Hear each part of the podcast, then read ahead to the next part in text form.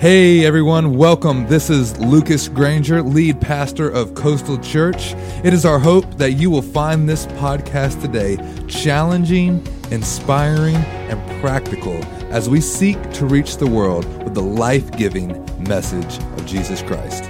Enjoy. Daniel chapter 3. We're in a series called Transitions. And, you know, we've been looking, Pastor Lucas has been sharing a lot about how we're going from one place, we're not where we once were. And today we are expecting to go to where God has us to go. And there's a transition involved. And this morning, God just kept playing over and over and over again in my spirit this set of passages. So I want to uh, just share it with you this morning. Nebuchadnezzar, Daniel chapter 3, King Nebi. Scripture reads, New Living Translation King Nebuchadnezzar made a gold statue 90 feet tall and 9 feet wide and set it up on the plain of Dura in the province of Babylon. Then he sent messages to the high officers, officials, governors, advisors, treasurers, judges, magistrates, and the provincial office officials to come to dedicate to the dedication of the statue he had set up. So all of these officials came and stood before the king's statue that he had set up. Then a herald shouted out, People of all races, nations, and languages, listen to the king's command.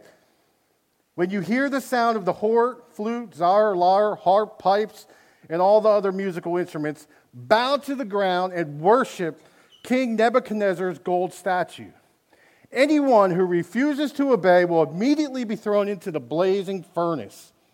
So, at the sound of the music instruments, and all the people, whatever their race, nation, or language, bowed to the ground and worshiped the gold statue that King Nebuchadnezzar set up. But some of the astrologers, this translation says, went to the king and informed on the Jews. They said, King Nebuchadnezzar, long live the king. You issued a decree or a law requiring all the people to bow down and worship the golden statue when they hear the sound of all those instruments. You issued a decree. That decree also states that those who refuse to obey must be thrown into the blazing furnace. But there are some Jews, Shadrach, Meshach, and Abednego, whom you have put in charge of the province of Babylon.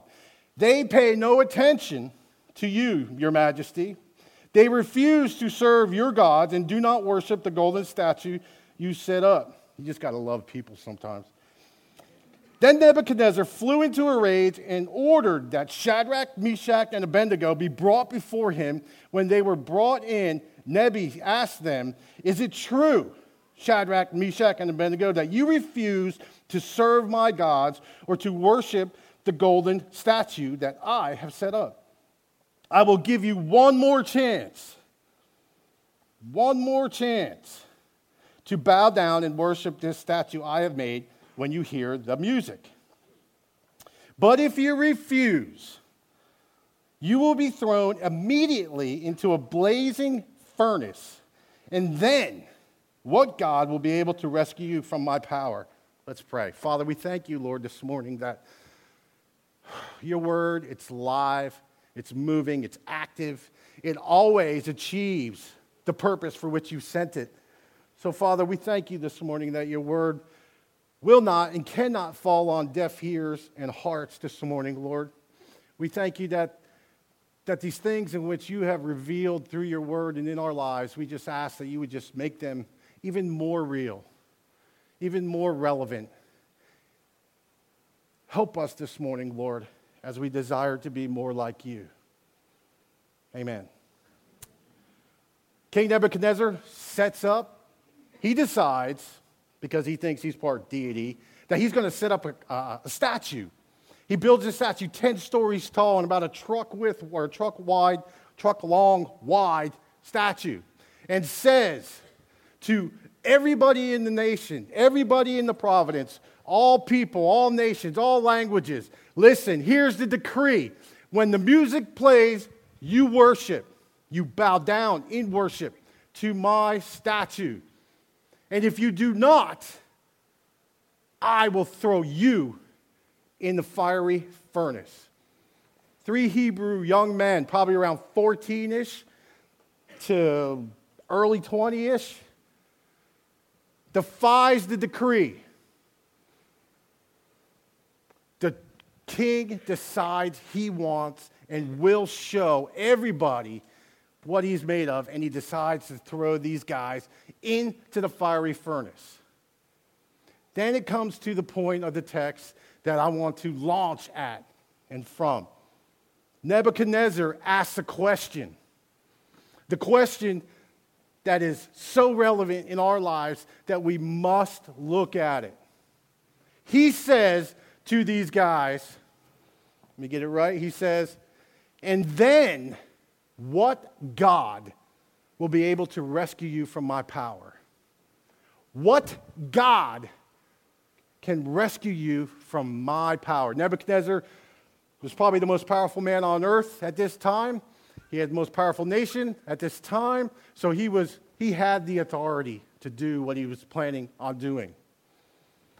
This question is so relevant to our faith, it is, it is the question of all questions. It is the Super Bowl or the World Series or the Olympics of questions. Then what God can deliver you out of your furnace? The way we answer that will determine whether or not we walk in victory as followers of Jesus Christ or we live a life of roller coastering up and down, having victories and defeats, victories and defeats. How do you answer the question? Critical. Critical that we understand who is the God that can deliver you out of your furnace? Who is the God that can deliver you from the furnace of cancer? from broken marriages, from addictions, from loneliness, from abuse, from all those furnaces that we tend to have to walk through in our lives. Who's the God that can deliver you from the power of this world? The answer is so, so important. Jesus asked the same thing to his guys, to his people. He come up and he says, All right, who do they all say I am? talking to his disciples. And they, they chimed out, oh, they'd say you're a prophet of old. You're Elijah. You're John the Baptist. You're this, you're that. And Jesus is like, okay, I heard what they say. Points to Peter and says, what do you say? And today, God is pointing to you and says, what do you say? Peter at the time says, You are the Son of the living God.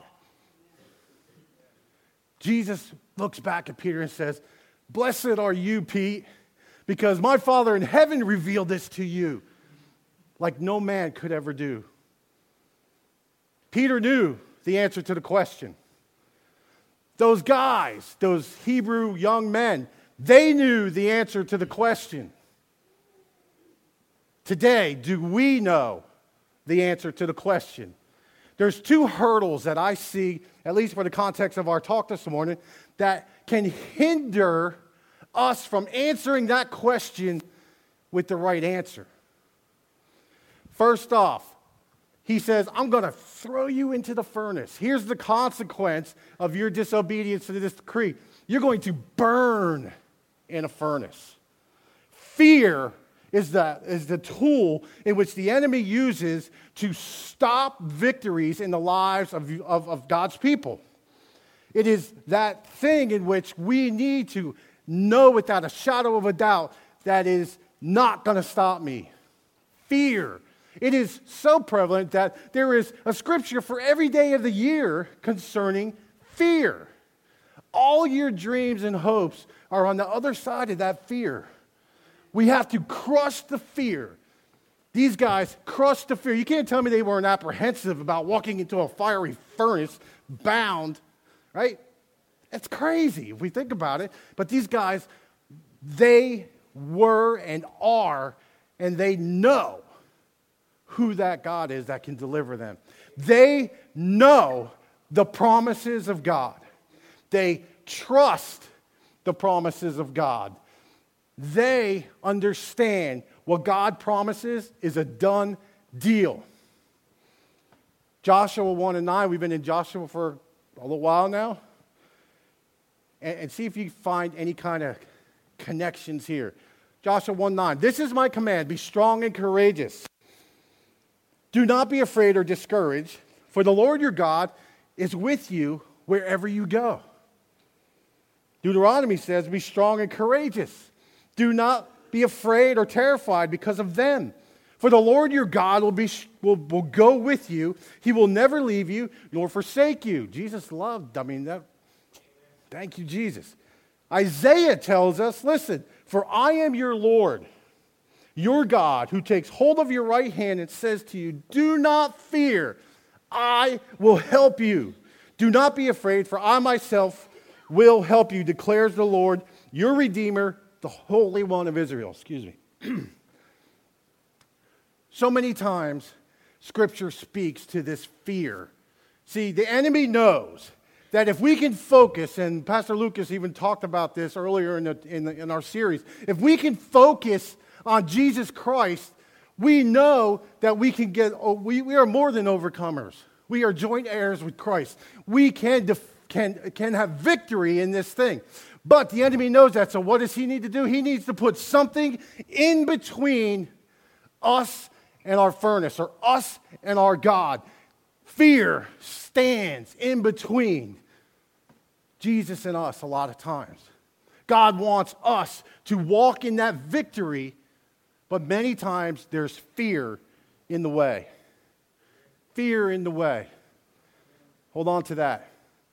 And the other thing that I see a lot from being around this Christian ease for a long time is that the other hurdle is our own doing or my own doing and potentially your own doing. And what that is, is indifference. Indifference. We write our stuff on this stage in the past, and, and we're told to pray and fast about our one word and all that. My word for this year is indifference. Indifference. How can I explain indifference? The best way I can explain indifference is eh, eh, Going to church this week? Eh, eh, maybe. I was thinking about it. Join a growth group this week? Eh, well, you know, I was thinking about it, but eh, eh. Hey, we're building the ramp for this guy. You want to come help us? Eh, you know, really got nothing to do, but eh. It's indifferent. We're just, sometimes or as many times when God tells us to be and do and, and achieve great things for Him and His kingdom, and we're just, eh. Been baptized yet? Eh, I was thinking about it. Eh. Grow box? Well, you know, it looks cool, but yeah, you know, I just don't really know. Indifference. Indifference will stop what I call perfect persuasion. These guys, these three young men, they were perfectly persuaded. And what that means is that your heart, your mind, your soul, your all of your being is all in for Jesus Christ. You know that what God says, my mind agrees with it, my heart agrees with it, and my deeds are going to agree with it.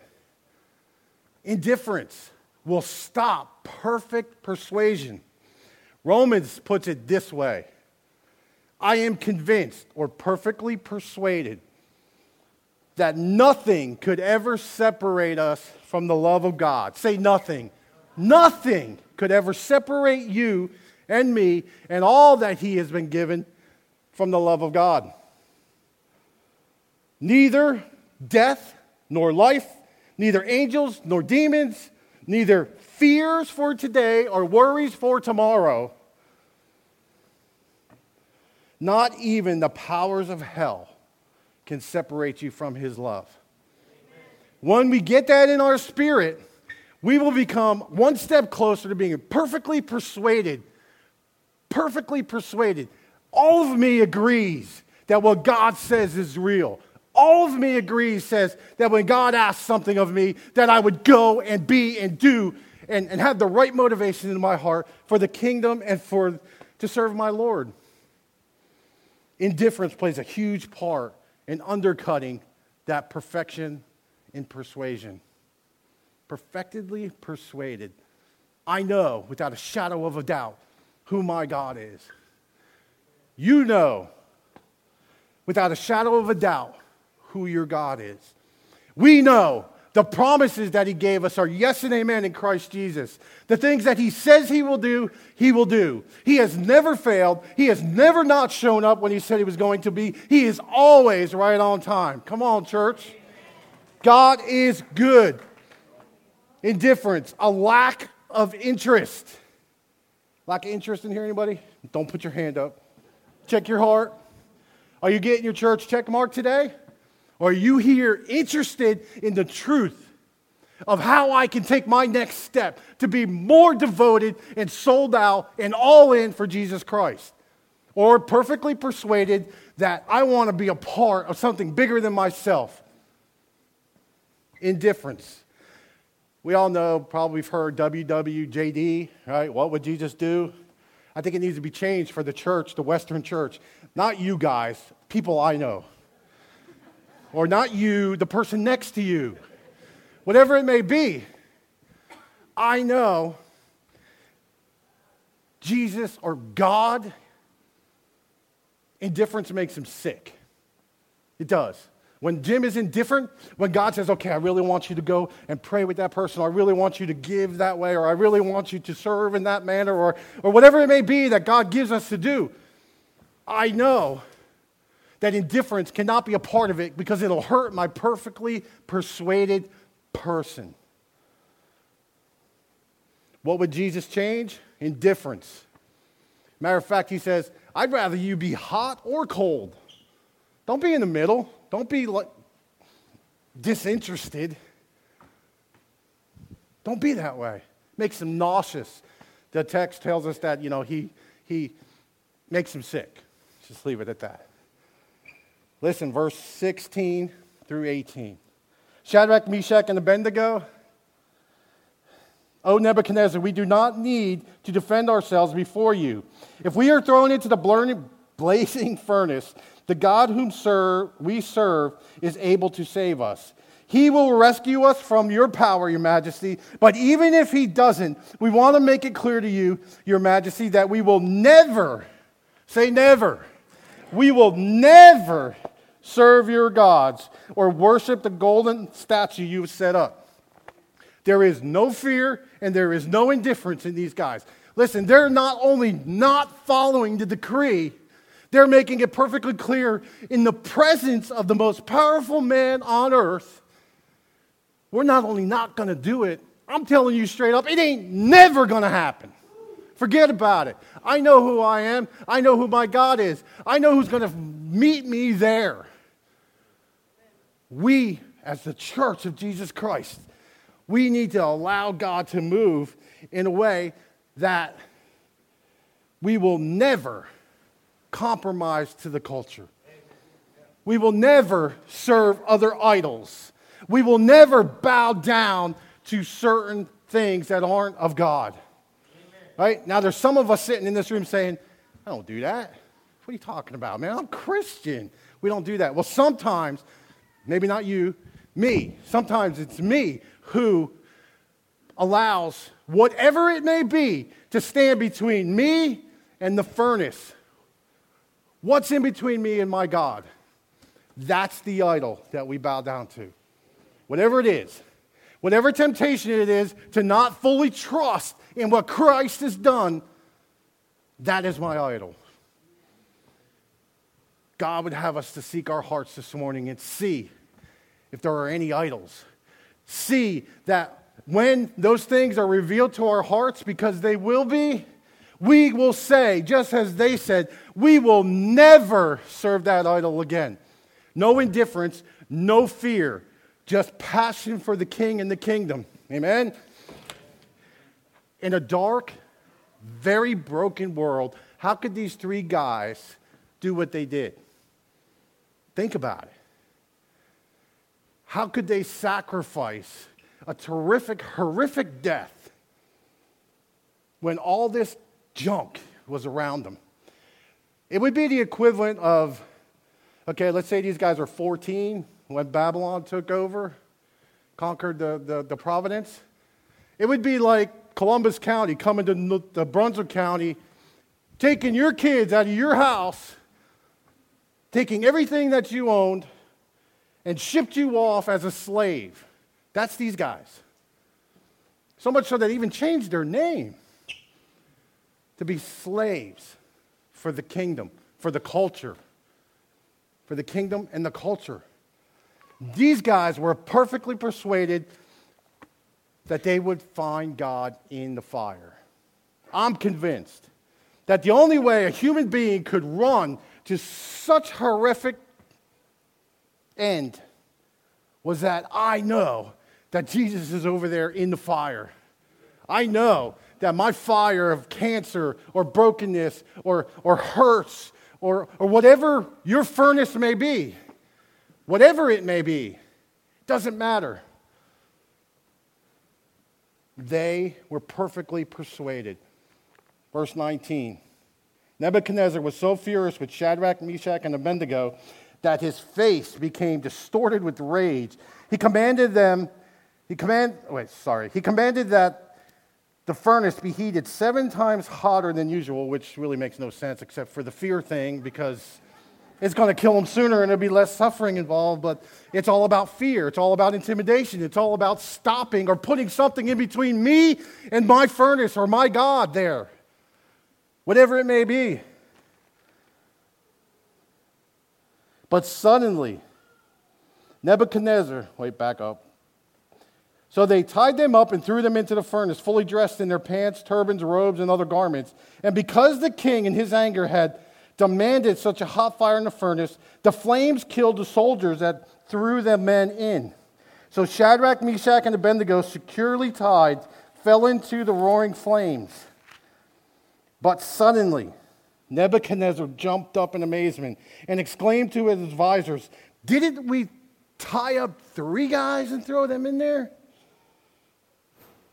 Yes, Your Majesty, we certainly did, they replied. King Nebi says, Look, I see four men unbound and walking in the fire unharmed, and the fourth looks like a god. These guys, they were perfectly persuaded that when they got to the fire, their God would be there. Why? Because their God's scriptures, his promises, were breathed into them, were fed into them, and they, and they believe and they trust and they have the faith it takes to run to a fire, run into a fire. Romans 15 puts it this way I pray that God, the source of hope, Paul says, will fill you completely with joy, peace, and you trust Him. That when you overflow with the confident hope through the power of the Holy Spirit, 1 Peter, but sanctify your hearts, Christ as Lord, being ready always to give an answer to every man for the reason for your hope. The only way these guys can run into a furnace, a fiery furnace, as the culture all around them are, are demeaning them, is the fact that they understand they understand that Jesus Christ is their hope, that God is their hope. We should understand that our entire faith walk must be surrounded by hope. Without hope, no one can survive very long. Jesus Christ is our hope. He is our power. The power of the gospel is Christ crucified. He suffered and died a sinner's death for me and for you. That's how I know that He is a good God and He's after me. In the fire, chains will be broken. It's in the fire where we find our God and those things that bind us, those things that hold us back from the victories and, and a greater faith walk with Christ. Those things are the things in which God desires to remove from us. A lot of times it's those things that, that are counterproductive for what God has for me. Um, it's real quick.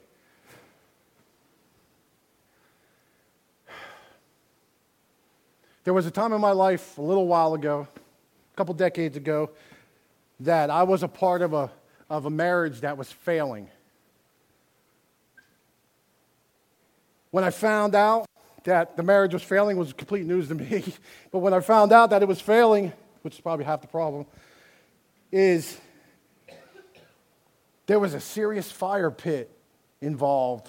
Any of you ever been through a divorce? You understand a little bit of that fire. You understand a little bit of that furnace and the challenges that come. And you know what? I, I believed that God could redeem my marriage. I did everything I possibly could do in God's sight to, to whatever it would take to make this work because I know that that's God's heart. And you know what? It failed. You can't control everybody, you can only control what you can control. But listen, my marriage failed. And my wife at the time decided that she didn't want this God thing and she didn't want any part of this, this direction I was going in. So she left. And, and, and it failed. The marriage failed, which I will take 100% responsibility for that. But the fact of the matter is that is extremely difficult. One of the hardest things I've ever had to go through. But you know what? In that fire, in that furnace of brokenness, in that, in that furnace where all the truth that I understood to be true automatically changed and it wasn't what I thought it was anymore. It's in that fire that those things hurt. They hurt. But you know what? Those were some of the sweetest times for me because my God was in that fire with me. He allowed those things that, that would hinder me from being what God's called me to be to fall off in that fire. The fire refines. Those chains that are binding us today, they're torn apart in the fire. We tend to try to stay out of the fire when when in, in reality, people of faith, we run to the fire because I know that's where God is. That's the only way I can be perfectly persuaded to run into a furnace is if I know without a shadow of a doubt Jesus was going to be there. Isaiah 43 tells us that God is going to walk with me in the floods and in the fire. And you know, knowing that truth, it's, it's much more attractive to sacrifice, even a living sacrifice, to a God who's going to show up. There are people in this place poised for a promotion. Shadrach, Meshach, and Abednego, when they come out of the furnace, the text says what? The text says, and then the king promoted Shadrach, Meshach, and Abednego to a higher position than they were before. There are people in this place positioned for a promotion.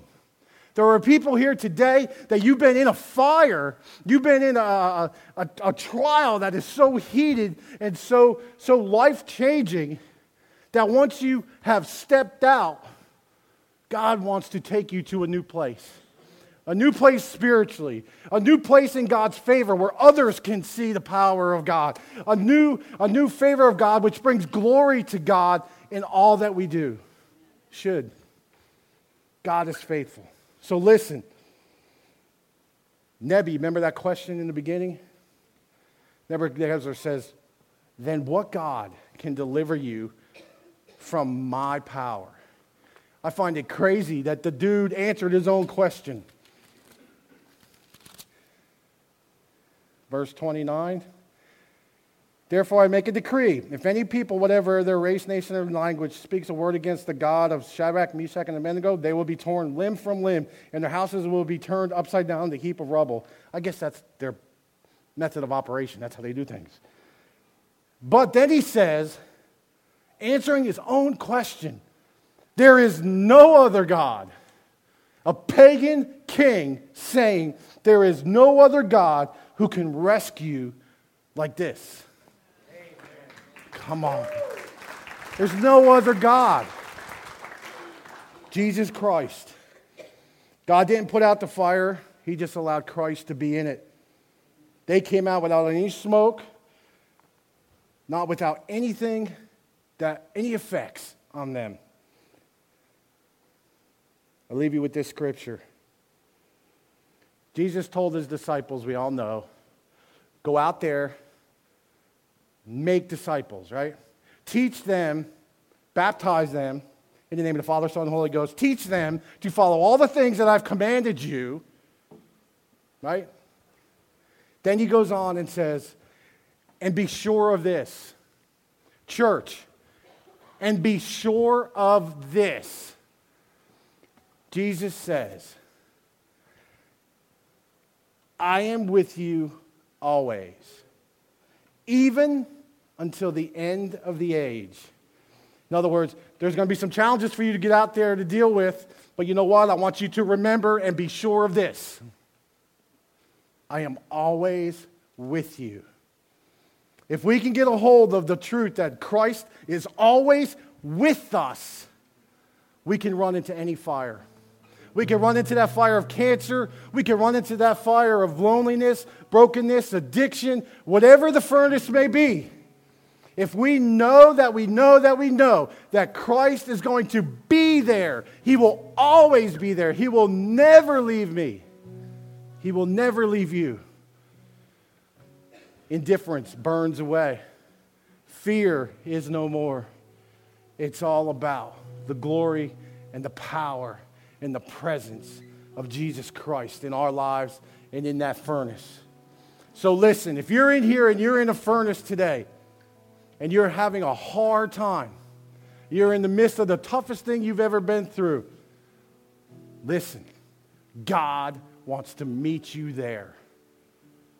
Matter of fact, God promised, you like it or not, He's going to meet you there. Now, listen, all people, we've all fallen short. We've all missed the mark. It's only through the grace of God that any of us can stand before Him and say, You are my God. You are the only God that can deliver. But there's some in here today that don't know this. You may know it up here, right? But it's not a perfectly persuaded situation. It is not your heart, your mind, your soul all agree that this is the truth. Let's bring it to the, to the point. The point is that if you don't know Jesus, if you don't have a relationship with Christ, and all your hope is in Christ, you will never get to the place that God has called you to be. It's only when we come to a place of understanding. And you know what? God gives the understanding. We hope you enjoyed today's podcast. If you would like to explore more resources just like this, take a moment and download the Coastal Church app. Also, if you would like to give financially to support the ministry here at Coastal, go to mycoastalchurch.com slash giving. God bless and have a wonderful week.